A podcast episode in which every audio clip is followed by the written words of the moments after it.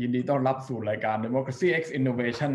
ของสถาบันพระปกเกล้าสำนักนวัตกรรมเพื่อประชาธิปไตยนะครับ วันนี้พบกับผมภูริพัฒน์ครับขวัญข้าวคงเดชาค่ะ ครับสิบประพลนักศรีครับ และวันนี้แขกรับเชิญประจำของเราได้กลับมาอีกครั้งครับ สวัสดีครับ คุณปรวิทย์วัฒนสุขหรือพี่ปาร์คครับ สวัสดีครับ ครับ สวัสดีครับ ครับแน่วันนี้เราก็ ตั้งใจเชิญพี่ปาร์คมาเพราะว่าพี่ปาร์คเป็นผู้มีประสบการณ์เกี่ยวกับเรื่องที่เรากำลังจะคุยกันอยู่นะฮะซึ่งวันนี้เราจะคุยกันเรื่องที่อาจจะเป็นประเด็นไปทั่วโลกเลยในสัปดาห์นี้นะฮะก็คือเรื่องของอืมประเทศเมียนมานั่นเองนะฮะที่เพิ่งเกิดการครับยึดอำนาจไปนะฮะซึ่งเอ้ยประสบกรณ์เมียนมากับพม่าในระวังคำนะ ใช้คำดีๆนะตอนเนี้ยใช่แล้วให้ถูกตัวตรงนะนี้ใช่ว่าอะไรที่ถูกเอฮะอ มันมีนัยยะทางการเมืองอยู่นะผมแหมเมื่อเช้าเห็นไหมครับ อย่างของประธานาธิบดีไบเดนนะครับ ที่ส่งสารให้เมียนมาครับ แต่ทีเนี้ยถ้าลองดูในสารดีๆ จะเห็นคำที่เขาใช้เขาเรียกว่าเบอร์มานะครับ ในเอกสารน่ะอืมคือซึ่งถ้าเขาสะท้อนอะไรที่เป็นการเมืองมาก ๆ หรือเปล่า ในการจะบอกว่า คุณยังอยู่ในยุคที่คุณยังเป็นเบอร์มาอยู่ยุคที่ทหารเป็นใหญ่ ยังไม่เป็นประชาธิปไตยอยู่หรือเปล่า มันก็มีเซนส์ในการสื่อสารได้เหมือนกันอืม คือที่ไปหามาคำที่เป็นทางการคือเมียนมาอืมถูกไหมแล้วเขาใช้ใน official document อะแต่คืออฮึทีเนี้ยนัยยะคำว่าเบอร์มา มันเป็นคำเก่าใช่ไหมแต่มันเป็นคำที่ทางอืมชนกลุ่มน้อยอืมหรือว่าไอความขัดแย้งระหว่างชนกลุ่มน้อยในพม่าที่เรารู้จักกันอะอืมเขาอะอยากจะให้ใช้คำว่าเป็นเบอร์มามากกว่า เพราะมันจะมีการ include ในขณะที่ใช้คำว่าเป็นเมียนมามันจะเป็นคำทางการที่ exclude คนชนกลุ่มน้อย และเป็นเฉพาะรัฐบาลหรือถ้าให้ตรงๆก็คือเฉพาะรัฐบาลทหารอ๋อกลุ่มกลุ่มชาติพันธุ์นั่นเอง ใช่ใช่อืมคำว่าเบอร์มากับเมียนมาเนี่ยเหมือนที่เฟรมพูดเมื่อกี้ที่เราไปดูใน statement ของไบเดนอะอืมก็คือถ้าเกิดใครใช้คำใดคำหนึ่งอะ เราก็จะรู้จุดยืนว่าเขาสนับสนุนพม่าในทางด้านไหนอืมอ๋อแต่เนี้ยแต่เนี้ยคือด้วยความที่เป็นคนไทย เราก็ยังติดเรียกพม่าอยู่อะอืมทั้งที่ความจริงเราอืมเปลี่ยนคำเรียกเขาถูกไหมเปลี่ยนเป็นอะไรฮะถึงจะเมียน PC มีมานัยยะอย่างนี้ว่าเอาสมัยก่อนเนี่ยครับ ชื่ออะชื่อประเทศอย่างเป็นทางการนั้นเขาชื่อเบอร์มาอืมแต่พออมรัฐบาลทหารน่ะเออมีอำนาจใช่ไหมเขาก็เปลี่ยนชื่อ official name เป็นเมียนมาเวลาไปอืมประชุมที่ไหนเนี่ยก็จะใช้ชื่อว่าเมียนมาเมียนมา ใช่ไหมที่มันเป็นประเด็นในทางการเมืองระหว่างประเทศว่าอืสมมุติว่าเราเรียกเขาว่าเป็นเมียนมาเออก็เท่ากับว่าเรา recognize อะยอมรับใช่ไหมในสถานะความชอบธรรมของเขาเออฉะนั้นถ้าเราย้อนความกลับไปสักสิบยี่สิบปีก่อนไปดูการเมืองระหว่างประเทศยุคนั้นอะโลกตะวันตกเนี่ยสหรัฐอเมริกาเวลาออกแถลงการออกอะไรมาจะใช้แต่คำว่าเบอร์มาเบอร์มาถึงแม้ว่า ถึงแม้ว่าทางการพม่าตอนนั้นจะใช้คำว่าเมียนมาเมียนมาแต่สหรัฐอเมริกาบอกว่าสหรัฐอเมริกาและโลกตะวันตกบอกว่า ใช้คำว่า Burma นี่ก็เป็นการสะท้อนถึงความชอบธรรมไง เออ ทีนี้พอเนี่ยสักช่วงที่ผ่านมาเนี่ยพม่ามีการเลือกตั้งใช่ไหมครับ สักสิบปีที่ผ่านมาเนี่ย เออ ตอนเนี้ยโลกตะวันตกก็ค่อยๆเริ่มผ่อนปรนแล้วเออ เริ่มเริ่มที่จะคล้อยตามไปใช้คำว่าเมียนมา เออมก็ตระหนักยอมรับในความชอบธรรมของเขาคำนี้ใช่ไหม แล้วพอเนี่ยล่าสุดเนี่ยไบเดนเนี่ย เออ เนี่ยอันเนี้ยเป็นจุดยูเทิร์นอีกครั้งหนึ่งที่กลับมาใช้ที่กลับมาใช้คำว่า Burma ไม่แต่ประเด็นที่ฟ้าพูดเมื่อกี้ที่ว่าต่างชาติเริ่มผ่อนปลนอะก็คือ พอหลังจากมีรัฐธรรมนูญปี 1974 ปุ๊บเนี่ยเขาก็เริ่มบอกว่าเอ้ยถึงมันจะยังเป็นรัฐบาลทหารอยู่นะ แต่ว่ามันเริ่มมีการพยายามที่จะ democratization ต่างชาติตะวันตกก็เลยเริ่มที่จะผ่อนปลนการแข่งก้าวหรือการคว่ำบาตรหรืออะไรเงี้ยก็เริ่มแบบ agree มากยิ่งขึ้นอะไรอย่างเงี้ยอืมอืมก็สอดคล้องกันกับที่พี่ป้าบอกเมื่ออืกี้มอืมอืมโอเค ก็น่าสนใจดีนะ ระหว่างชื่อประเทศ การเรียกเขาว่ายังไงก็ก็ยังเป็นประเด็นทางการเมืองอยู่ก็ผมผมเคยมีเพื่อนอ่าคนหนึ่งเนี่ยก็คือเขาเป็นเป็นเหมือนเป็นเป็นกลุ่มชาติพันธุ์ที่ชื่อว่าชิน แล้วก็เขาก็มีภรรยานะภรรยาเขาก็มาจากคัดชิน คนละชาติพันธุ์กันอย่างเงี้ยฮะเขาก็บอกว่าเออการการเรียกชื่อประเทศเนี่ยก็ก็ก็ก็อย่างที่ทั้งทั้งทั้งสามท่านได้กล่าวไปก็คือมันมีเรื่องของเรื่องของการ include ใช่ไหมการการรวมเขาเป็นพวกเดียวกันกับการใช่ใช่ exclude ที่ที่เหมือนกับแบ่งแยกออกไป ซึ่งกลุ่มชาติพันธุ์เหล่านี้เขาก็คิดว่าโอเคมันมันไม่แฟร์กับการที่เอ่อ ก่อนที่อังกฤษจะคืนอาณานิคมให้เนี่ยคือก่อนหน้านั้นในพม่า หรือว่าประเทศประเทศเนี้ยนะเขาไม่ได้รวมกันเป็นประเทศเดียวกันทั้งหมดแบบนี้ใช่ใช่ไหมครับมันอืมมันมันแยกออกไปตามพื้นที่ของแต่ละกลุ่มชาติพันธุ์ที่อยู่ แต่พออ่าสหราชอาณาจักรได้คืนการปกครองให้นะคือปล่อยเป็น decolonize ออกไปเนี่ยมันก็ทำให้เกิดมาเป็นการรวมประเทศแบบเนี้ยแล้วมันมันเลยกลายเป็นว่า มันรวมกันเป็นประเทศเดียวกันทั้งๆที่จริงๆแล้วเขาก็อาจจะไม่ได้เต็มใจสักเท่าไหร่โอเคอันนั้นอันนั้นก็เป็นประเด็นในเชิง เอ่อเชิงจะว่าเชิงมนุษยวิทยาก็ได้อะว่าว่าอืมว่าอืมว่าอ่าความแตกต่างอ่าทางอัเชื้ตอลักษณ์ชาติในแต่ละทำให้อืมชาติพันธุ์อะไรนั้นก็ว่ากันไปนะโอเคเอ่อผมอยากจะให้ขวัญข้าวเล่าสักหน่อยเกี่ยวกับประวัติศาสตร์พม่าสั้น ๆ แล้วเดี๋ยวเราค่อยมาคุยกันต่อเพื่อที่จะเป็นการปูพื้นความความเข้าใจกันสักนิดนึงว่าโอเคไอ้ที่เราพูดรัฐธรรมนูล74รัฐธรรมนูล2008แต่ที่ที่ที่เราพูดกันเมื่อกี้ค่ะว่ามันมีพัฒนาการมาอย่างไรบ้างครับ ไม่ก็ถ้าเกิดโดยคร่าวเลยนะ ประวัติศาสตร์พม่าแบ่งออกเป็นสามยุคอืมยุคโบราณก็คือสมัยตีกับสยามอะไรพวกนั้นอ๋อพระเจ้ากุเลนองหรืออะไรอย่างเงี้ยอ๋อในในหนังพันนเรศวรใช่ไหมฮะเอออ่าอันนั้นคือยุคโบราณครับส่วนยุคที่สองก็คือเป็นยุคช่วงอาณานิคมมก็ตอนที่อังกฤษเข้ามาแล้วก็ไล่เอ่อพระเจ้าหรือว่าราชวงศ์ไปอยู่อินเดียไปอยู่อะไรอย่างนี้ แล้วก็นั่นก็คือตรงกับสมัยรัชกาลรัชกาลที่ห้าไหมช่วง ปีเอ๊ะปีอะไรปีปีเป็นหนูจำไม่ได้เลยอะ เหรอ มันจะมีหนังสือเล่มหนึ่งที่ดีมากชื่อว่า The King in Exile มั้งอ๋ออ่าอะครับก็อาจจะไปลองอ่านดูได้อือฮึเป็นอือฮึเรื่องเกี่ยวกับราชวงศ์ตอนที่ British เข้ามา colonize แล้วก็ขับอืมไล่หรือว่าบังคับให้ย้ายฐานย้ายออกอะไรอย่างนี้ครับแล้วก็อันนั้นคือยุคที่สองใช่ไหมส่วนครับยุคที่สามก็คือยุคหลังอาณานิคมอืมฮึซึ่งก็คือจะเป็นเรื่องที่เราน่าสนใจกันตอนนี้เพอือราะฮึมันเป็นช่วงที่ เรียกว่าปูพื้นทำให้เกิดเหตุการณ์สถานการณ์ในปัจจุบันครับเลยก็ว่าได้ ก็ ต้องย้อนกลับไปสมัยสงครามโลกครั้งที่สองเนาะที่ว่าเอ่อมี British colonization แล้วจากนั้นเนี่ยเอ่อพวก Japanese หรือพวกญี่ปุ่นเนี่ยก็อืมเข้ามา แล้วก็เข้ามาผนึกกำลังกับทางกองทัพใต้ดินพม่ามั้งถ้าจำไม่ผิดเพื่อที่จะทำการปลดแอกออกจาก British อืม แต่แล้วสุดท้ายมันก็เป็นการตีกันเอง แล้วก็ British ก็กลับมา แล้วก็เป็นการไล่ญี่ปุ่นออกไปเพราะญี่ปุ่นเริ่มแพ้สงครามครั้งที่สองอืมอ่าอืมไอ้เนี้ยอ่า British ก็เลยกลับเข้ามาก็มาเป็น ไม่เชิงเจ้าของแต่ว่าแบบก็เข้ามาเช็คแคร์อืมทางกลุ่มพม่าแทนทีนี้อืมมันก็มีชื่อเรียกมากมายกันไปหมดไม่ว่าจะเป็น30ทหสหายอืมอ่า ซึ่ง30สหายเนี่ยก็จะเริ่มมามีบทบาทมากยิ่งขึ้นครับโดยผู้นำที่ชื่อว่าองซานอืมฮึ นายพลองซานใช่ที่เรารู้จักกัน ใช่นามของใช่นายพลองใช่ซานใช่ซึ่งเป็นพ่อขององซานซูจีอ่าอ่าโอเคนะอันนั้นก็คือในเบื้องต้นก็คือว่ามันมีประวัติมาว่ากองทัพที่เราเห็นในปัจจุบันเนี้ยมันมีประวัติศาสตร์มาว่าเป็นเอ่อคล้ายๆ เป็นกองกำลังใต้ดินคล้ายๆเสรีไทยในตอนช่วงสงครามโลกครั้งที่สองครับที่ว่ามีการปลดแอกแล้วก็พยายามจะ เป็นอินดิเพนเดนต์อืมอ่าแล้วคือเขาอืมพยายามตั้งแต่ปลดแอกตั้งแต่ British มา Japanese rule มาแล้วก็กลับอืมาม British อีกทีอืมฮึทีนี้เนี่ย British อีกทีเนี่ยก็คือมีการครั้งนี้มันไม่ใช่เป็นการต่อสู้กันอย่างรุนแรงมากแล้ว แต่มันเป็นการเจรจากับอังกฤษให้ได้สำเร็จเพื่อที่จะให้ได้เอกราชมากกว่าอืมฮึแล้วก็แต่ทีนี้เนี่ยความสัมพันธ์ที่มันน่าสนใจคือเขาแบ่งใน 30 สหายเขาแบ่งเป็นสองฝ่ายอืมฮึไม่ใช่สองฝ่ายแบบชัดเจนอย่างของคณะราษฎรอะไรของเรานะคะอืมสองฝ่ายนี้คือหน้าที่แบบการบริหารก็คือ เนวิน เราอาจจะเคยได้ยินชื่อนายพลเขาไม่มั่นใจตำแหน่งอะอืมแต่คือเขาเป็นนายทหารที่มีอืมชื่อครับเสียง หลายคนน่าจะรู้จักเขาอืมเขาเนี่ยเป็นคนคุมกองทัพ แล้วก็เป็นคนที่ดูฝ่ายการเมืองในขณะที่องซานอะจะรับอืมบทบาทเป็นผู้เจรจาอืมกับอืมมอังกฤษอืมในการให้เอกราชเสียมากกว่าอันอันนี้คือหลังหลังสงครามโลกครั้งที่สองใช่ใช่คือใช่ประมาณประมาณหหลันึ่งงหนึ่งเก้าสี่ห้าใช่ประมาณหนึ่งเก้าหนึ่งเก้าสี่เจ็ดหนึ่งเก้าสี่เจ็ดใช่ใช่ยุค ก็คือยุคยุคของนายพลองซานกับนายพลเนวินเนี่ยใช่ก็คือใช่หนึ่งเก้าสี่เจ็ดเริ่มมีการที่จะคลายออกจากอาณานิคมอังกฤษเอ้ยความจริงเริ่มคลายออกคือก็ตั้งแต่ตั้งแต่ตอนหนึ่งเก้าสี่หนึ่งอ๋อหนึ่งเก้าตั้งแต่ตั้งแต่เริ่มสงครามโลกครั้งที่หนึ่งใช่ที่อืมญี่ปุ่นเข้าอะครั้มางที่สองเข้ามาแทรกแซงอ่าโอเคโอเข้าเคมาแทรกแซงแล้วบอกเอ้ยเดี๋ยวเราจะช่วยคุณอืมปลดแอกจากอังกฤษนะอืมอืมแต่แล้วที่แล้วแล้วบทบทแบบออกเลยเนี่ยคือประมาณปีไหนหนึ่งเก้าสี่แปดหนึ่งนะเก้าสี่แปดใช่เพราะว่าหนึ่งเก้าสี่เจ็ดอะที่อองอืมซาน นายพลอองซานไปคุยกับอังกฤษแล้วก็เริ่มมีเริ่มมี a t l e agreement มีอะไรอย่างนี้แต่ว่าอ๋อท่านก็โดคือนเป็นแอดลีอะชื่อนายกรัฐมนตรีสมัยนั้นโอเคโอเคโอเคแต่ว่าแต่ว่าท่านก็โดนอืมยิง หรือออ๋อไม่มั่นใจโดนท่านก็โดนสังหารสังหารเสียชีวิตนะก่อนในในพลองซานก็ถูกสังใช่หารแล้วก็ได้รับยกย่องเป็นวีรบุรุษอืมกอบกู้ เอกราชของอืมพม่ามั้งอันนี้เราไม่มั่นใจมากครับวีรชนอะไรสักอย่างเนี่ยแหละอืมแต่คือก็ได้ก็ได้เป็นชื่อขึ้นมาแล้วอืมทีเนี้ย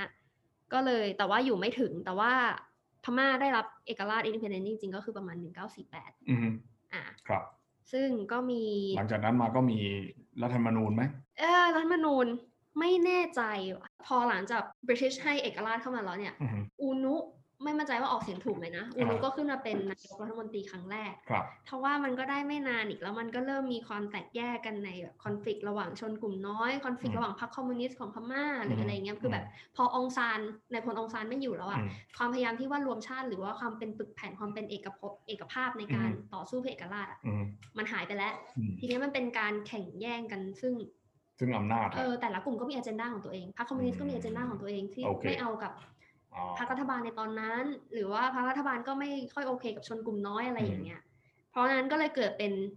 ความวุ่นวายขึ้นมาอืมแล้วก็มีการตั้งรัฐบาลเฉพาะการอืมแล้วจากนั้นก็มีการรัฐประหารครับครั้งแรกในพม่าโดยเนวิน อ่าโอเคอ่านะอืมมก็คืออมปี1962ก็เกิดเป็นการรัฐประหาร ซึ่งรัฐประหารเสร็จปุ๊บก็แน่นอนมันมีกระแสต่อต้านอืม แล้วก็มีการสั่งปิดมหาลัยถึงสองปีอืมเพราะแบบคนออกมาต่อต้านออกมาอะไรอย่างนี้อืมอ่าอืมแล้วทีนี้ก็แบบครับมันก็มีปัญหาเรื่อยๆเรื่อยๆเรื่อยๆเรื่อยๆมาแล้วจนกระทั่ง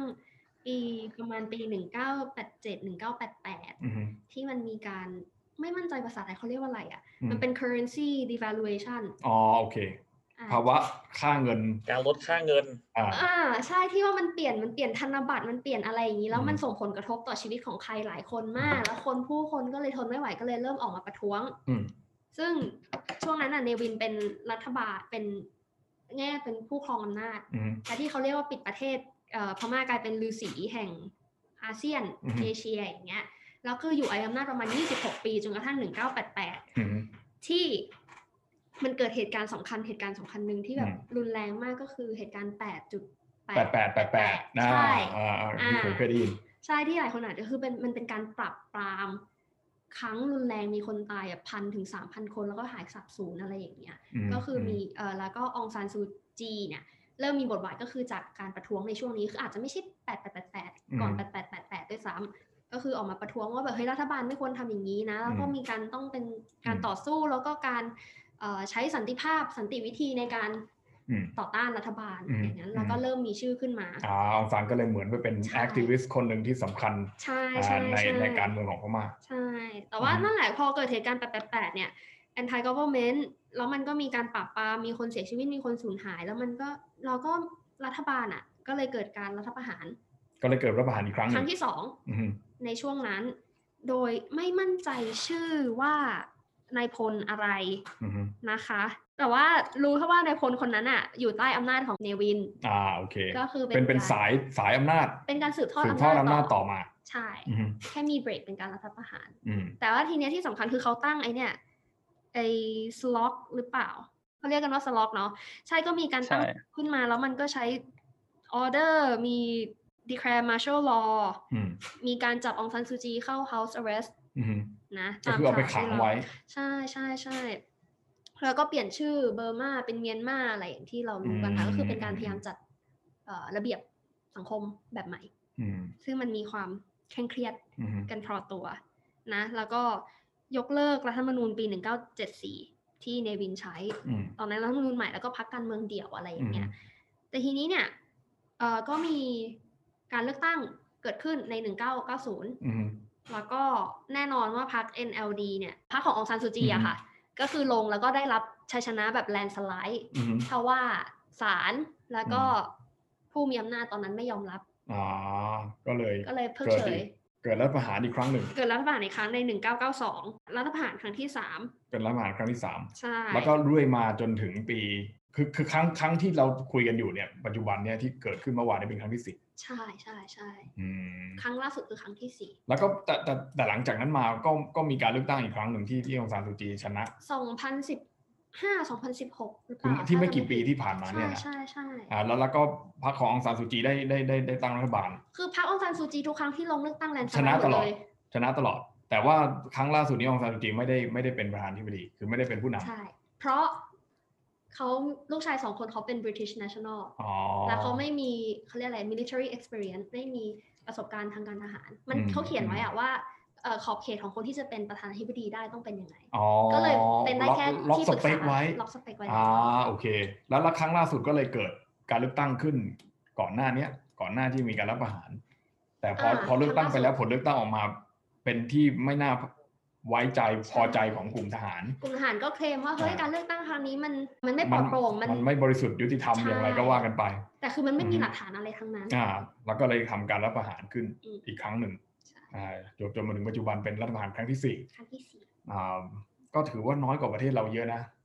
น้อยถ้าถ้าแต่คือถ้าเกิดดูตามอ่าพื้นเพของประเทศแล้วอะคือมันครับเขาพม่าเป็นประเทศเอ่อพม่ายุคใหม่ยุคยุคอืมศึกษาประวัติศาสตร์ยุคที่สามที่เราพูดกันเนี่ยอืมอืมเป็นยุคที่มีความสัมพันธ์กับทหารอืมอย่างหลีกเลี่ยงไม่ได้เลยอืมอืมเพราะถ้าตรงตัวประวัติศาสตร์หลังเอ่อเป็นเอกราชเนี่ยก่อตั้งขึ้นมาได้ก็เพราะทหารอืมกองทัพปลดแอกกองทัพอืมเอ่อ BIA หรือ AFP FL อะไรอย่างเงี้ยค่ะอืมของ สามสามสิบสหายขององซานเลยก็คือมันเป็นทหารมีส่วนในประวัติศาสตร์การเมืองของพม่าค่อนข้างค่อนข้างมากมากอืมอย่างแยกกันไม่ออกเลยมันด้วยมันมันซ้ำก็เลยมันก็เลยเหมือนกับว่าทหารก็ ก็เป็นคิดผู้ว่าเล่นหลักอะก็ก็เลยคิดว่าต้องมีส่วนทางการบริหารด้วยอย่างนั้นหรือเปล่าคิดว่าเขาคงเชื่อว่าตัวเองต้องเป็นคนบริหารเลยด้วยอืแหละมอืมอืมนะเฟรมคิดว่าไงครับ ถ้าพูดในเชิงการเปลี่ยนผ่านวิทยานะครับ ก็อืม จะเห็นได้ว่าการเปลี่ยนผ่านทางอำนาจหลังจากที่เป็นเอกราชจากอาณานิคมไปแล้วเนี่ยคือ มันก็เป็นไปได้หลายแนวทางครับ ในการเปลี่ยนผ่านระบอบ คือไม่ว่าจะเป็นการเปลี่ยนผ่านให้กลายเป็นประชาธิปไตย หรือกลายเป็นระบอบเผด็จการหรือรวมถึงไอ้วิธีการที่จะเซตหลักขึ้นมาใหม่สถาปนาระบอบใหม่ขึ้นมาเนี่ย มันก็เป็นไปได้หลายทางเหมือนกัน เพราะว่าในแง่หนึ่งอะการจะมีอะไรอย่างแบบสถาบันการเมืองอย่างรัฐธรรมนูญอย่างเงี้ย คือบางทีมันอาจจะไม่ได้มาจากประชาชนเป็นคนก่อร่างเสมอไป แต่ทีเนี้ยมันอาจจะมาทางอื่นได้ ไม่ว่าจะเป็นแบบอ่าสถาบันกองทัพ หรือได้เอกราชจากภายนอก ซึ่งอืมพอมันเป็นได้หลายแนวทางอย่างเงี้ย มันก็ขึ้นอยู่กับว่ากลุ่มอำนาจไหนที่มันมีอยู่ช่วงนั้นทีนี้นะครับ ลองไปดูอ่าง่าย ๆ อย่างไอ้รัฐธรรมนูญล่าสุดนะครับ ก็จะเห็นได้ว่ามีเงื่อนไขมากมายที่ค่อนข้างจะให้ประโยชน์กองทัพนะครับ คือ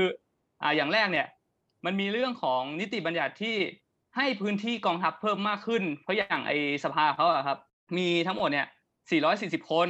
ทีเนี้ยพอไปดูสัดส่วนเขาอะจะเห็นได้ว่ามีประมาณสัก 25เปอร์เซ็นต์เออคือล็อกไว้ให้นี่เลยของบุคลากรที่แต่งตั้งโดยผู้บัญชาการทหารสูงสุด ซึ่งประเทศแถวนี้มันก็มีเหมือนการตั้ง 250 สว ส่วนของที่เนี่ยก็มีแต่งตั้งจากทหารเหมือนกันครับ ก็จะเห็นได้ว่าเปรียบเทียบว่ามันมีกลไกบางอย่าง เพื่อสนับสนุนด้วยอืม หรือมันจะมีเรื่องการแก้ไขรัฐธรรมนูญด้วยอ่าอย่างเช่นในไทยเนี่ยก็มีพูดเหมือนกันเรื่องของการแก้รัฐธรรมนูญแก้ได้ยากหรือเปล่าอืมทีเนี้ยพอไปดูของอ่าเมียนมาเนี่ยก็มีเหมือนกันครับ อย่างมาตรา 436 เนี่ยอืมมันก็มีบอกไว้เหมือนกันว่าไอการแก้เนี่ยต้องได้รับความเห็นชอบจากสมาชิกสภาแห่งชาติ 75เปอร์เซ็นต์อืมซึ่งอย่าลืมว่า 25เปอร์เซ็นต์เป็นของกองทัพไปแล้ว เท่ากับว่าล็อกไว้ว่าอีก 50เปอร์เซ็นต์ที่เหลือเนี่ยเสียงต้องไม่แตกแล้วต้องมาลงคะแนนเหมือนกันทั้งหมดนะครับ ถึงจะทำได้อือืมม ทีเนี้ย นอกจากนั้นเนี่ย มันก็มีเงื่อนไขอื่นอย่างเช่นการเลือกประธานธิบดีอย่างเงี้ย มันก็มีเรื่องของแคนดิเดตกองทัพไว้ด้วยอืมอ่าอืมเนี่ยคืออย่างสมาชิกสภาก็เสนอชื่อได้แล้วกองทัพเองก็เสนอชื่อเขาได้เหมือนกันนะครับอืมซึ่งด้วยเสียงข้างมากอีก 25%ก็มีโอกาสชนะได้สูง ทีเนี้ย คือถ้าดูแค่เชิงเงื่อนไขโครงสร้างเนี่ย ก็เห็นได้ว่ามันมีโอกาสสูงที่จะทำให้ชนะ แต่ทีเนี้ย มันเกิดพลิกตรงที่ว่าเกิด 80%ตรงนี้ขึ้นมา ก็เลยกลายเป็นว่า ไออำนาจของกองทัพเนี่ยมันไม่มั่นคงขึ้นมาแล้ว ก็มีเหตุให้เกิดการรัฐประหารในครั้งนี้ต่อไปนะครับ ก็เข้าใจได้ว่ามันเกิดยังไงขึ้น แต่ทีนี้อะมีเรื่องหนึ่งอยากชวนคุยต่อนะครับ ก็คือเรื่องของกระแสการเมืองคือ ถ้าเราดูตอนเนี้ยเราจะเห็นว่าในไทยอะมักจะพูดถึงในแง่ที่ว่าเผด็จการประทะกับประชาธิปไตย ซึ่งคนก็จะดูในแง่ที่ว่าทหารเนี่ย เป็นตัวแทนของฝ่ายเผด็จการ ในขณะที่มองว่าฝ่ายขั้วตรงข้ามอย่างขั้วขององซานซูจีเนี่ยเป็นขั้วของประชาธิปไตยอืมแต่ทีเนี้ยในแง่หนึ่งอะเราอาจจะมองแค่นี้ไม่เพียงพอหรือเปล่า การที่จะมองว่าเผด็จการสู้กับประชาธิปไตยในเมื่อมันมีปัญหาอย่างหนึ่ง ซึ่งไอ้ก่อนหน้านี้ก็มีการพูดถึงอย่างชื่อของเมียนมากับเบอร์มาไปเนี่ยค่ะทีเนี้ยไอ้ชื่อของเมียนมาเนี่ยมันเป็นการตัดขาดจากชาติพันธุ์ไปด้วย ซึ่งปัญหาชาติพันธุ์ในเนี่ยครับในเมียนมาเนี่ยมันก็เป็นปัญหาใหญ่เหมือนกัน เพราะว่า ถ้าลองดูอะทั้งสองขั้วเนี่ยไม่ว่าจะเป็นขั้วขององซานหรือขั้วของทหาร จะเห็นได้ว่าทั้งคู่อะเป็นขั้วชาตินิยมเหมือนกัน ซึ่งมีความเห็นสอดคล้องกัน แล้วว่าไม่ว่ารัฐบาลไหนเนี่ยเขาค่อนข้างจะไปในเชิงกดปราบต่อกลุ่มชาติพันธุ์เหมือนกัน กลุ่มโรฮิงญากลุ่มมุสลิม กลุ่มคนที่ไม่ได้เป็นพุทธแบบเมียนมา คือคนชายขอบของสังคมเหล่านี้ครับ กลายเป็นว่าไม่ว่ารัฐบาลไหนเขาก็เสียผลประโยชน์เขาก็ถูกปรับเหมือนกันอืมเพราะว่า ต่างคนต่างชูเรื่องความเป็นชาตินิยมขึ้นมา เรื่องหาคะแนนเสียงเหมือนกันอืมทีเนี้ยมันเลยกลายเป็นปัญหาหนึ่งเวลาเราจะพูดถึงเรื่องของเผด็จการหรือประชาธิปไตยในเมียนมา เพราะว่าเวลาคนชูตัวองซานซูจีขึ้นมาเนี่ย เราสามารถพูดได้จริง ๆ หรือเปล่าว่าเขาเป็นประชาธิปไตยในอุดมคติในเมื่อเขายังชูความเป็นชาตินิยม แล้วก็ปราบชาติพันธุ์จนทำให้เห็นข่าวอย่างการถูกถอนรางวัลอย่างเงี้ยครับอืมก็เป็นปัญหาหนึ่งเหมือนกันในการชูตัวบุคคลสุดโต่งไปอะครับ เหมือนเหมือนเหมือนเรา exclude ใช่ไหมเหมือนเราเราเราแยกอืมคนที่ไม่ใช่เอ่อคนพม่าแท้เนี่ยออกไปอืมใช่ไหมฮะอย่างอย่างเช่นเหมือนกับว่าโอเคอ่าตามประวัติศาสตร์ที่เราเล่ากันมาเมื่อกี้มันก็เหมือนกับการต่อสู้ระหว่างอาพอออกจากอาณานิคมมาแล้วอ่าก็มีนายพลสองท่านพยายามที่จะไปเชื่อมโยงสัมพันธ์นู่นนั่นนี่ พอทำไม่สำเร็จก็รัฐประหารอ่า พอรัฐประหารปุ๊บก็มีคนออกมาเรียกร้องประชาธิปไตย พอเรียกร้องประชาธิปไตยเรียกร้องว่าการรัฐประหารผิดอ่าคนคนนั้นก็ถูกจับไปขัง หรือถูกกักบริอืเวณมทำให้เขาเสียผลประโยชน์แล้วพอคนคนนั้นก็ประกาศโอ้ยเราจะต้องต่อสู้อย่างนั้นอย่างนี้ ปรากฏว่าพอคนคนนั้นออกมาแล้วเนี่ยอ่าแล้วก็มาเลือกตั้ง แล้วก็พรรคของตัวเองพรรคของฝ่ายคนนั้นเนี่ยอ่าชนะการเลือกตั้ง เราก็เลยคิดว่าอันนี้เป็นประชาธิปไตย คนในเมืองหรือคนอะไรก็แล้วแต่แต่แต่มันยังมีคนอีกหลายหลายกลุ่มไม่ใช่กลุ่มเดียวด้วยนะที่ยังไม่ได้รับที่ที่ที่ยังไม่ได้เหมือนกับ ไม่ได้ถูกนับรวมพูดถึงเลือดเนื้อเรื่องพม่าด้วยพูดซ้ำถึไปงเรื่องใช่ไหมนับรวมอะคือมันอืมมีกฎหมายในประมาณปีหนึ่งเก้าหกสองเนี่ย มันครับได้บังคับอ่าใช้สภาชาติพันธุ์ป่ะครับอืมใช่ค่ะประมาณนั้น ที่มีการอืมที่ใช้ต้องมีบัตรประจำตัวเนาะแล้วก็มีการอืม Citizenship Act ที่ว่ามันจะมีการ classification ว่าประชาชนในพม่ามันจะมีอยู่สามระดับ นั่นก็คือเป็น full อืม full Myanmar associate อืมแล้วก็มี new naturalized อืมนะคะ ซึ่งสามระดับเนี้ยมันก็จะมีความเป็น citizenship แตกต่างกันครับอะก็อืมเหมือนอืมพลเมืองชั้นหนึ่งชั้นสองชั้นสามอืมก็จะเป็นอืมอืมแล้วก็มีการแบ่งแยก หรืออมถ้าให้เห็นชัดเจนที่สุดนะโรฮิงญาประเด็นอืมโรฮิงญาเนี่ยอืมไม่ได้ถูกรวมเป็นแม้แต่ในหนึ่งในสามอันนี้เลยนะอืมคือเป็นนอกเหนือซิติเซนเลยครัได้บเป็น foreign guard อะไรอย่างนี้แท นอืมอืมเพราะงั้นเนี่ยชาติพันธุ์จะเห็นได้ว่ามันมีปัญมีหาความแตกต่างใช่อย่างเห็นได้ชัดเอเจอนแม้แต่ในระบบอย่างอืมเช่น การที่จะได้อืมบัตรสีไหนอ่าประชาชนประเภทไหนอะยังมีการแบ่งเลยอะทีเนี้ยคือเราไม่ได้แค่ดูแค่ว่าไอการชนะแบบแลนด์สไลด์แปดสิบเปอร์เซ็นเนี่ยมันคือมันอาจจะไม่ได้สะท้อนแค่ว่ากระแสของประชาธิปไตยเหนือกว่ากระแสของเผด็จการ แต่ว่ามันยังสะท้อนได้ว่าในช่วงที่ซูจีเป็นผู้นำในช่วงที่ผ่านมาเนี่ย การใช้ชาตินิยมแบบเมียนมาเนี่ยไปกดต่อชาติพันธุ์ต่าง ๆ เนี่ย กลุ่มอย่างโรฮิงญากลุ่มอะไรอย่างเงี้ยมันถือว่าเป็นความสำเร็จหนึ่งในการเรียกฐานเสียงที่เป็นชาตินิยมสุดโต่งเข้ามาด้วยหรือเปล่า ในการทำให้เกิดการชนะขึ้นมาได้คือ 80%ผมว่ามันมีอะไรน่าสนใจมากอยู่อะครับ ใช่ครับ เพราะว่าบางครั้งเนี่ยการที่เป็นประชาธิปไตยเราบอกว่าเป็นการปกครองโดยประชาชนใช่ไหมแต่ว่าบางทีมันก็ต้องถามว่าใครบ้างที่ถูกนับรวมเป็นประชาชนใช่คือบางที อ่าอย่างที่เราพูดกลุ่มชาติพันธุ์เนี่ยบางทีก็อาจจะไม่ได้ถูกนับรวม ในประเทศเราก็ก็ก็ก็มีอยู่บางบางบางส่วนที่อาจจะถูก exclude ออกไปใช่ไหมอืมซึ่งแต่ว่าแต่ว่าในพม่าเนี่ยหรือว่าในเนี่ยนะเบอร์มาเมียนมาเองเนี่ยก็ก็มีหลายกลุ่มหลายหลายกลุ่มชาติพันธุ์ คือมากมายหลายแล้วหลายยังไม่พอแต่แต่คือเป็นกลุ่มที่มีความแตกต่างอย่างชัดเจนคือ establish ตัวเองว่าเป็นกลุ่มกลุ่มนี้เลยอะ คือคืออมคือคือสร้าง identity ขึ้นมาเป็นของตัวเองเลยว่าอืมกลุ่มเราเรียกว่าแบบนี้นะอย่างเงี้ยอืมอืมในในในในประเทศไทยของเราเองอาจจะไม่ได้ไม่ได้นิยามชัดเจนค่ะนิยามถึงอัตลักษณ์ของตัวเองได้ชัดเจนขนาดนั้นนะฮะซึ่งโอเคตรงตรงนี้ก็เป็นเป็นประเด็นที่ถกเถียงกันมาก อย่างเช่นอ่าในสมัยของที่ององซานเนี่ยองซานซูจีเนี่ยนะยังมีอำนาจอยู่ในรัฐบาลเนี่ยก็มันก็มีมีมีเหตุการณ์ในในรัฐยาไข่ใช่ไหมใช่ อ่าแล้วซึ่งซึ่งเหตุการณ์นั้นเนี่ยก็เป็นเหตุการณ์ที่ค่อนข้างที่จะสูญเสียไปเยอะเขาเรียกกันว่า genocide เลยอ่าเป็นเจโนไซส์เลยคืออืมฆ่าหมู่เลยใช่ไหมใช่คือแล้วแล้วแล้วคือตอนนั้นก็ก็เหมือนเหมือนกับว่า เอาหูไปนาวตาไปไล่แต่พูดพูดง่ายๆแบบแบบพูดแบบสำนวนไทยก็คือเหมือนกับไม่อืมหลับตาอ่าข้างมันรู้รู้รู้อยู่นะ แต่ก็เอาเอาช่างช่างช่างมันอะไรอย่างเงี้ยตรงอืมตรงนั้นหรือเปล่ามันมันมันมันมีความสัมพันธ์ที่เกี่ยวโยงมาจนถึงการรัฐประหารครั้งนี้ไหมคิดว่ายังไงกันบ้างครับ คือพม่าเนี่ยถ้าจะพูดเนี่ยมันมีปัญหาตั้งแต่การก่อตั้งรัฐสมัยใหม่ในพม่าครับ ถ้าถามว่าทำไมชนเผ่าต่างๆ ไม่ถูกนับรวมมาเป็น people ใช่ไหมครับประชาชนของพม่าก็ต้องไปดูว่าแล้วพม่ามันก่อตั้งรัฐสมัยใหม่มาด้วยด้วยอย่างไรล่ะ อ่าถูกต้องไหมอ่า ทีนี้เราไปดูว่ารัฐสมัยใหม่ของพม่าเนี่ยก่อตั้งอ่าถ้าเราเอาขีดเส้นเลยตรง สักช่วง ช่วงอ่าอาณานิคมอังกฤษใช่ไหมต่อเนื่องมาเป็นเอกราชแล้วมาถึงอ่าช่วงที่อ่าได้รับเอกราชแล้วเนี่ย ถามว่าทำไมทหารกองทัพมันถึงมีบทบาทสำคัญอยู่ในพม่าจนถึงทุกวันนี้ก็เพราะว่าถ้าตอบอย่างง่ายที่สุดสำหรับผมนะ ผมเอาแบบวิชาการมาเปรียบเทียบมาพูดเลย คือทหารพม่าเนี่ยมีบทบาทตั้งแต่ยุคการสร้างรัฐ ถูกต้องไหมคือทหารกองทัพเนี่ยไม่ได้มีบทบาทเพียงแต่เรื่องของการความมั่นคงอืมการทหารตามทฤษฎี ที่เราเรียนมาอย่างนั้นไม่ใช่ในพม่าเนี่ยถ้ากองทัพเนี่ยมันคือ มันไม่ใช่แค่การเดียนนะสำหรับเรากองทัพพม่ามันคือมันคือฟอร์มาเตอร์ด้วยซ้ำผู้ผู้ที่ริเริ่มมีบทบาทสำคัญในการกระกระกระบวนการสร้างรัฐสมัยใหม่ในพม่าถูกต้องไหมอ่าในเมื่อมันสร้างรัฐสมัยใหม่ โดยกองทัพอะคำถามคือ แล้วการจะนับว่าใครเป็น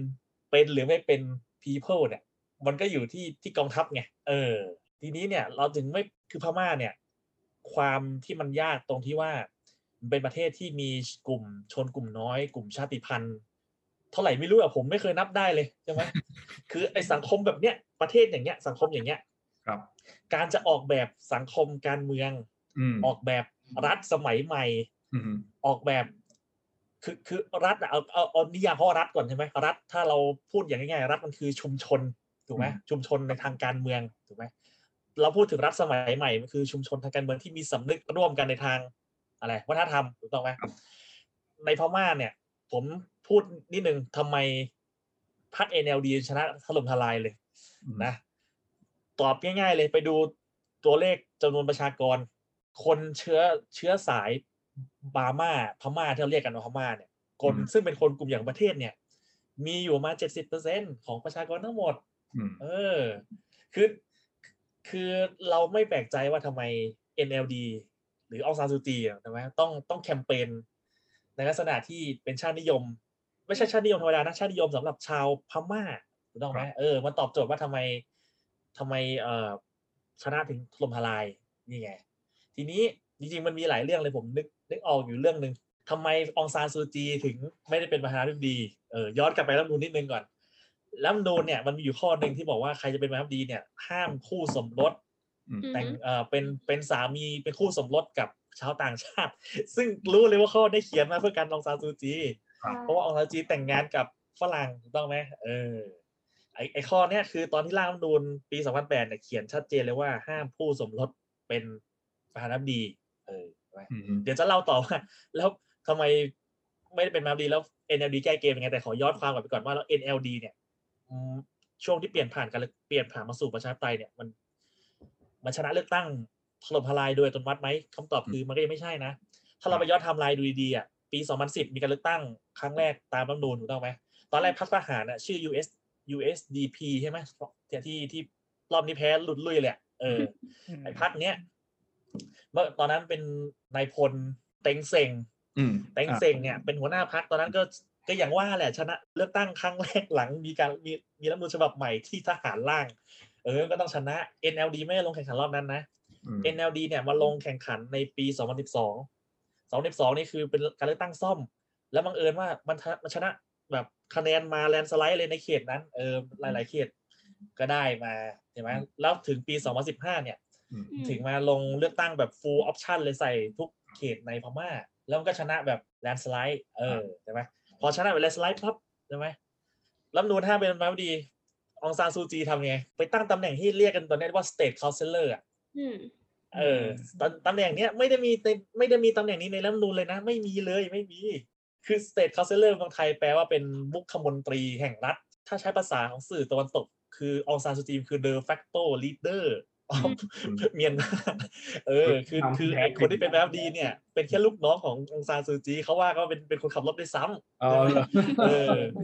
จริงเอาลองไปอ่านประวัติดูสิ ผมครับจำชื่อไม่ได้แม้ดีคนที่เพิ่งโดนรวบตัวไปอะเออครับใช่ไหมก็ตั้งตำแหน่งเนี้ยขึ้นเป็นตำแหน่งตำแหน่งหัวหน้าฝ่ายบริหารโดยพฤตินัย แต่ไม่ได้มีในในในรัฐธรรมนูญนะ แล้วสังเกตดีเวลามาประชุมอาเซียนซัมมิตอะเออเขาส่งองซานซูจีมาประชุมนะไม่ได้ส่งประธานาธิบดีมาประชุม นี่ก็เป็นที่มาว่า ทำไมมันถึงเป็นพลวัตทางการเมืองของพม่าครับเช่นนี้ คือถ้านับรวมประเทศประเทศหนึ่งมันก็ต้องมีพื้นที่ใช่ไหมฮะว่าพื้นที่ในในประเทศประเทศนั้นเนี่ยมันครอบคลุมไปถึงไหนบ้างเพราะฉะนั้นอืมไอ้พื้นที่ที่มันครอบคลุมกลุ่มชาติพันธุ์กลุ่มอะไรหลายกี่ร้อยกลุ่มเนี่ยมันมันย่อมมีความย่อมมีความแตกต่างหลากหลายมากขึ้นมากมากอยู่แล้วอืมเพราะฉะนั้นเนี่ยระบบการเลือกตั้งเนี่ย มันเป็นระบบ แบบเนี้ยมันเลยไม่ไม่ไม่สอดรับกับสังคมที่มีความหลากหลายมันทำให้เกิดปัญหาแบบนี้หรือเปล่าคือเรื่องพม่าผมว่ามันมันไปไกลกว่าเรื่องเรื่องระบบเลือกตั้งนะเหรอฮะเอ่อพม่าเนี่ย จริง ๆ เราต้องพูดหลังหลังได้รับเอกราชใช่ไหมช่วงที่องซานอะเริ่มมีบทบาทสำคัญในทางการเมือง ตอนนั้นน่ะเขามีการประชุมที่ปางหลงอืมเขาเรียกว่าข้อตกลงปางหลงปางหลงอะกีเมนต์ไอ้ข้อตกลงเนี้คือ อันเนี้ยคือเป็นความพยายามริเริ่มที่จะ พูดง่ายๆคือภาษาผมนะคือการสร้างชาติพม่า ว่าเอาชนกลุ่มน้อยมาคุยกันที่ว่าว่าตกลงเราจะออกแบบกติการ่วมกันอย่างไร ก็มาประชุมกันก็ดูเหมือนว่ามันจะเป็นไปในแนวทางนี้ไง เออ แล้วพอเกิดรัฐประหารโดยหนึ่งเก้าหกหนึ่งเก้าหกสองของเนวินใช่ไหมไอ้ข้อตกลงปางหลงเนี่ยก็ก็พังไปเลยไงอืมเออ แล้วหลังจากนั้นทหารเป็นผู้ที่มีบทบาทขึ้นมาอย่างสำคัญในการสร้างชาติภาพพม่าอืมเออ ถามว่าหลังจากนั้นมีความพยายามที่จะเจรจาตกลงอะไรกับชนกลุ่มน้อยไหม่มีมีมาตลอด แต่ตกลงในลักษณะที่ว่า ทหารจะคุยเท่านั้นอะทหารเป็นคนเลือกคุยอะเออคุยง่ายอะคุยไม่ได้ก็ยิงปราบ เห็นว่าเราก็เห็นข่าวมาตลอด เอาเรื่องจริงเอาดูสิเขาคุยกันผมแนะนำเลยนะในได้มาหาอะไรยิงหนึ่งในในช่องช่องอัลจาซีล่าเคยทำสารคดีผมชอบดูมากสารคดีไปไปที่รัฐยะไข่เนี่ยโรฮิงญาเนี่ยเขาตามรอยไปดูเลยนะว่า ทหารพม่าปราบปรามยังไงซึ่งโอ้โหเสี่ยงตายมากนักข่าวคนนั้นผมนั่งดูแล้วโอ้โห นี่คือ approach ไงแนวทางที่กองทัพพม่าจัดการอืมเออ ถ้าเราไปเทียบกับสังคมที่มีความแตกแยกทางไม่ว่าจะเชื้อชาติศาสนาอื่นๆ ในประเทศอื่นอย่างเช่นอะผมยกแบบสุดโต่งเลยเบลเยียมเนเธอร์แลนด์อย่างเงี้ยครับ อันนั้นน่ะมันมันคือการออกแบบสถาบันการผ่านมันสมันคือการแก้ปัญหา ความแตกต่างผ่านการออกแบบกลไกครับสถาบันการเมือง ประเทศอย่างนั้นน่ะมันมี consensus อยู่แล้วไงว่าเราจะเป็นประเทศร่วมกัน แต่อย่างพม่าเนี่ยคือคือชาติพม่าในมุมมองของคนพม่ามันก็มีนิยามความเป็นชาติอย่างหนึ่งไงอืมถูกต้องไหมเออคนกลุ่มน้อยชนกลุ่มน้อยต่าง ๆ ก็มีนิยามความเป็นชาติอีกอย่างหนึ่งไงอืมมันยังไม่มี consensus ไงคือความความความยากของพม่ามันคือมันมันไม่มี consensusแล้วพอเป็นยุคที่ทหาร ปกครองเนี่ยมีอำนาจในการกำกับ สั่งการเนี่ยมันก็มันก็คือคอนเซนแซสที่เกิดจากการเอาปืนจี้อะอืมเออ เออ นี่ไงที่มาที่มาว่า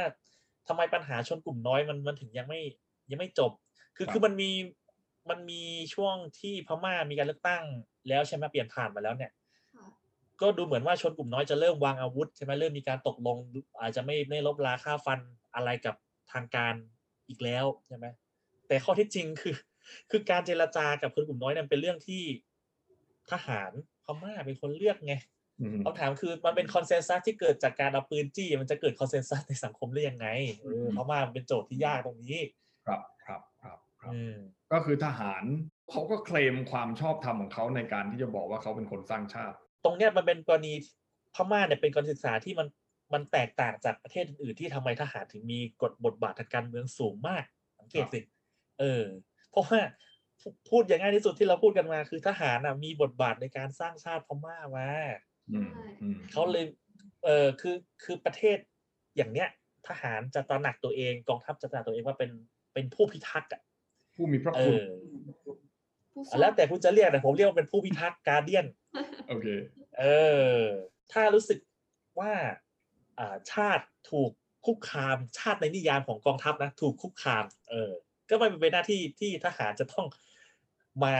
ครับพิทักษ์ปกป้องชาติในความหมายของทหารเอาไว้ อืมก็ฟังดูมันคล้ายๆสักประเทศหนึ่งเนี่ยอยู่แถวๆเนี้ยผมก็บ้านคือใกล้เรือนเคียงกันอ่าใช่ก็นิสัยคล้ายๆกันก็ถ้าถ้าถ้าพูดตามประวัติศาสตร์อย่างนั้นเอาเอาพูดนิดเดียวแล้วกันเดี๋ยวมันจะเลยเถิดไปก็คืออย่างอย่างเช่นหลังจากการปฏิวัติ 2475 เป็นต้นมาเนี่ยคนที่มีบทบาทสำคัญในประเทศไทยสยามของเราเนี่ยนะก็ก็ก็ส่วนใหญ่ก็จะเป็นทหาร ใช่ไหมอย่างเช่นอ่าหลังจากพญามโนปกรณ์ไปแล้วก็เป็นพญาพหลพญาพหลก็มาจอมพลปอจอมพลปออ๋อเว้นก็มาช่วงไปก็เป็นจอมพลปออีกจนจนถึงปี2500นะ2500ไปก็มียุคสลิดอีก สลิดมาก็มีเปรมมีอะไรก็นั่นแหละซึ่งโอเคท่านนายพลท่านปัจจุบันเนี่ยมินออนไลน์ก็อาจจะมีมีความสัมพันธ์กับพลเอกเปรมอะไรอย่างนี้ก็ก็ก็ว่ากันทีหลังแล้วกันอะไรอย่างเงี้ยแต่คือผมคิดว่ามันมันมีความคล้ายกันในแง่ที่ว่าทหารเนี่ยมีสำนึก ในความเป็นชาติอย่างหนึ่งแล้ว แล้วคิดว่าเขาเป็นผู้เล่นที่สำคัญในการสร้างชาตินี้ขึ้นมาอืมใช่ไหมฮะอืมก็นี่ไงเนี่ยเวลาเราพูดเรื่องทหารกับการเมืองเนี่ยมันเป็นหัวข้อที่เอามากนะในวิชาการเมืองเปรียบเทียบคือเขาไม่ศึกษากันแล้วแทบจะไม่มีใครศึกษากันแล้วเพราะมันมันก็เป็นหลักการที่ทุกคนก็รู้กันอยู่แล้วไงว่า civilian supremacy อะถูกไหมว่าทหารต้องอยู่ฝ่ายความมั่นคงกองทัพต้องอยู่ภายใต้อำนาจของพลเรือน ซึ่งมันนี่มันคือ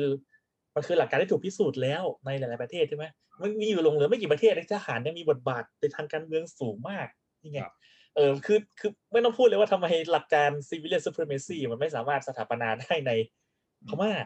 ใช่ไหมเพราะว่าก็เราพูดกันไปแล้วว่าพม่าเอ่อกองทัพมีบทบาทในการสร้างชาติมาตั้งแต่เริ่มต้นใช่ไหมพลเรือน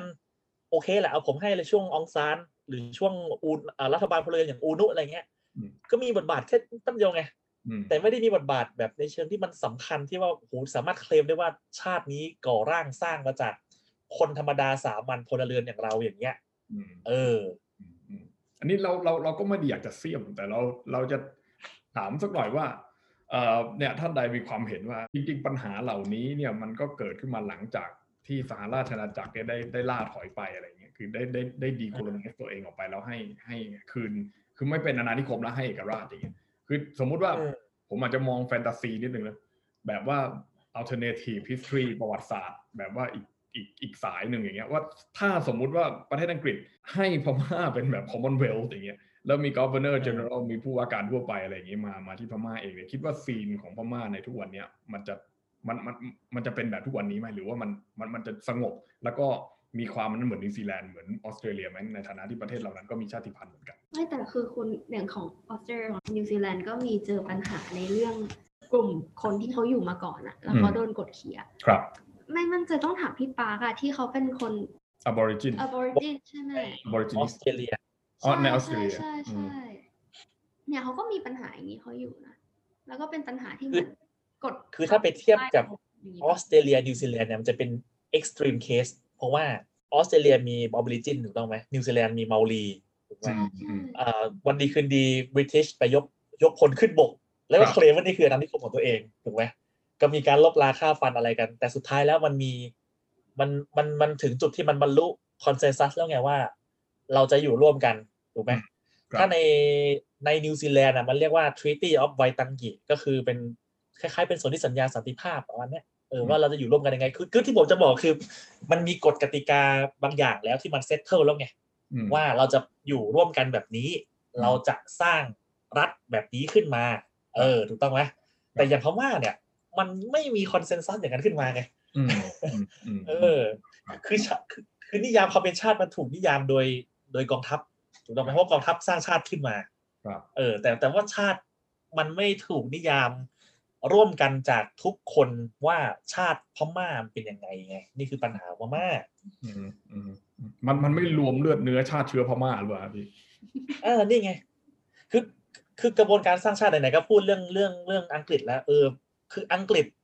ก็ปฏิเสธไม่ได้ว่าบทบาทของอังกฤษในช่วงที่เป็นปกครองเป็นอาณานิคมอยู่เนี่ยใช่ไหมก็มีส่วนอีกเหมือนกันในการกระบวนการสร้างชาติของพม่าไงเพราะว่า อืมอังกฤษเข้ามาแล้วออกไปก็ทิ้งอะไรไว้ก็ก็ไม่น้อยไงเอาตัวอย่างโรฮิงญาเนี่ยตอนที่มีปัญหาอยู่ตอนเนี้ยเออถูกไหมเออ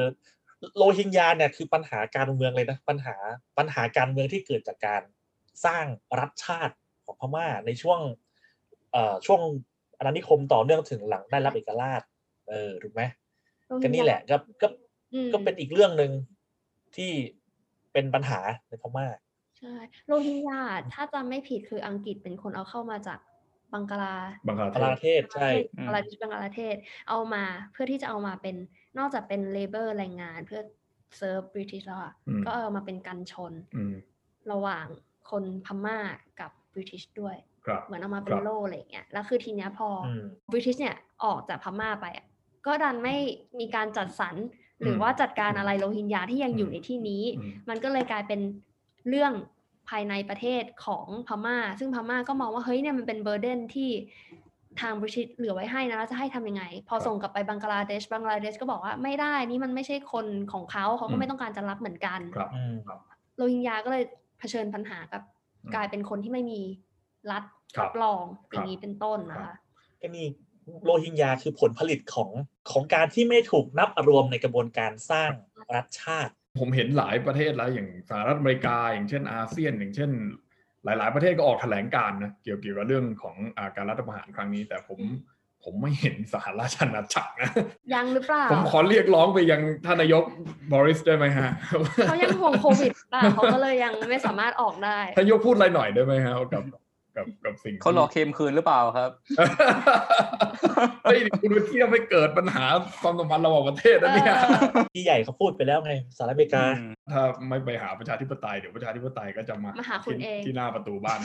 แต่เรื่องพม่าเนี่ย ผมว่ามันมีอะไรน่าสนใจในเชิงความสัมพันธ์ระหว่างประเทศนะเพราะว่าครับมัน ทุกคนก็รู้อะว่าว่าแซงชั่นไปก็เท่านั้นอะถูกไหม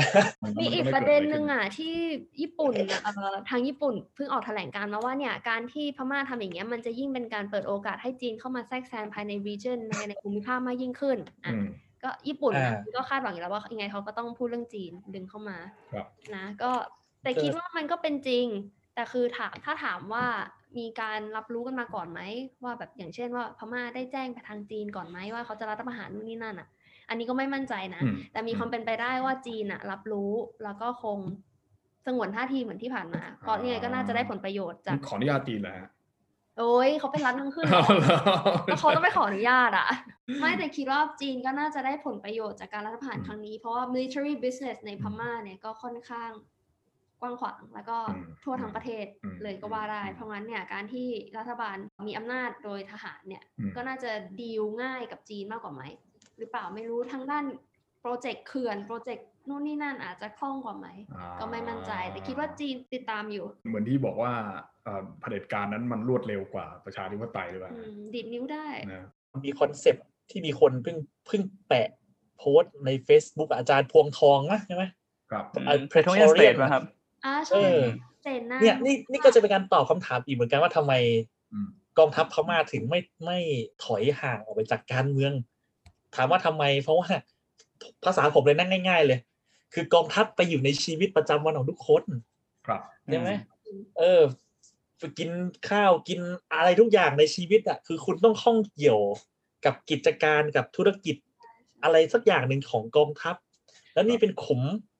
ขุมเขาเรียกอะไรขุมทรัพย์ขุมธุรกิจมหาศาลน่ะคือเรื่องทหารกับการเมืองในพม่านี่ผมว่ามันเป็นอะไรที่เขียนได้ไม่รู้จบอะที่ไปอ่านมาเห็นว่าลูกชายของคนมินออนไลน์อ่าอ่ามินออนไลน์อ่ามินออนก็คือเป็นเจ้าของธุรกิจนอกจากเป็นร้านอาหารที่อยู่แถบชเวดากองหรืออะไรที่แบบทุกคนต้องกินอืมแล้วก็ได้ไลเซนส์ที่ว่าเปิดขายแอลกอฮอล์ได้ทั้งวันทั้งคืน 24 ชั่วโมงอืมแล้วก็ยังเป็นเจ้าของธุรกิจอืม เครื่อง medical พวกเครื่องมือทางการแพทย์ที่ครับตอนนี้กำลังเป็นที่ต้องการอยู่ต้ด้อวยงการอ่าก็คือเรียกว่าแบบอืมซับ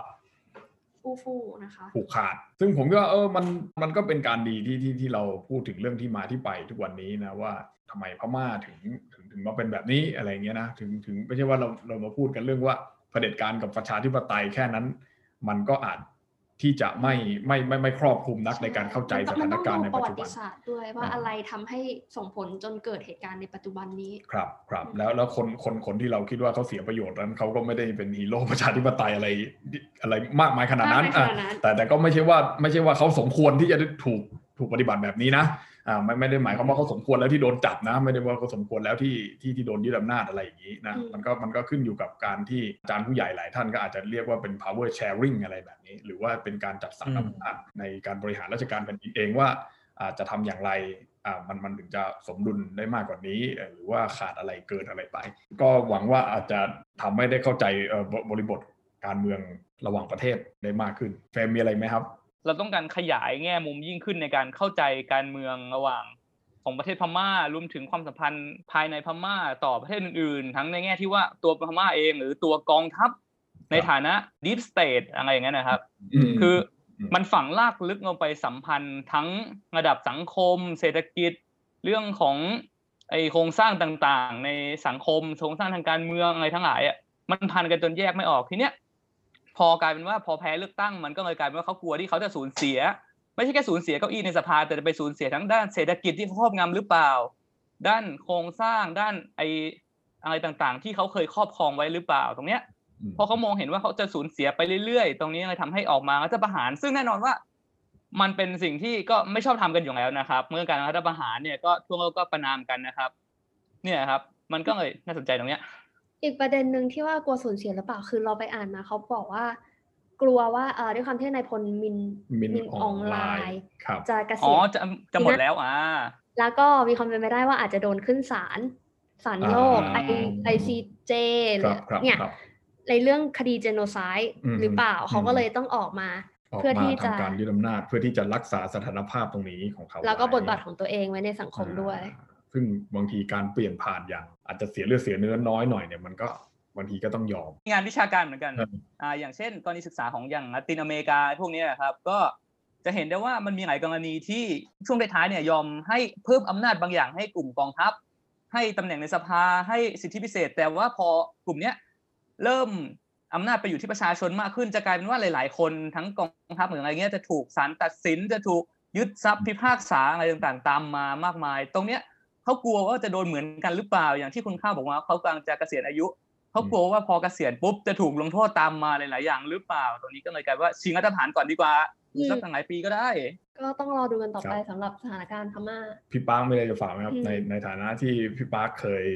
มีประประสบการณ์ตรงเยอะที่สุดนะครับผมนี่แค่ข้ามไปฝั่งนู้นไปซื้อซีดี คือพม่าเนี่ยเป็นประเทศที่การเมืองน่าสนใจ แล้วมันเป็นการเมืองที่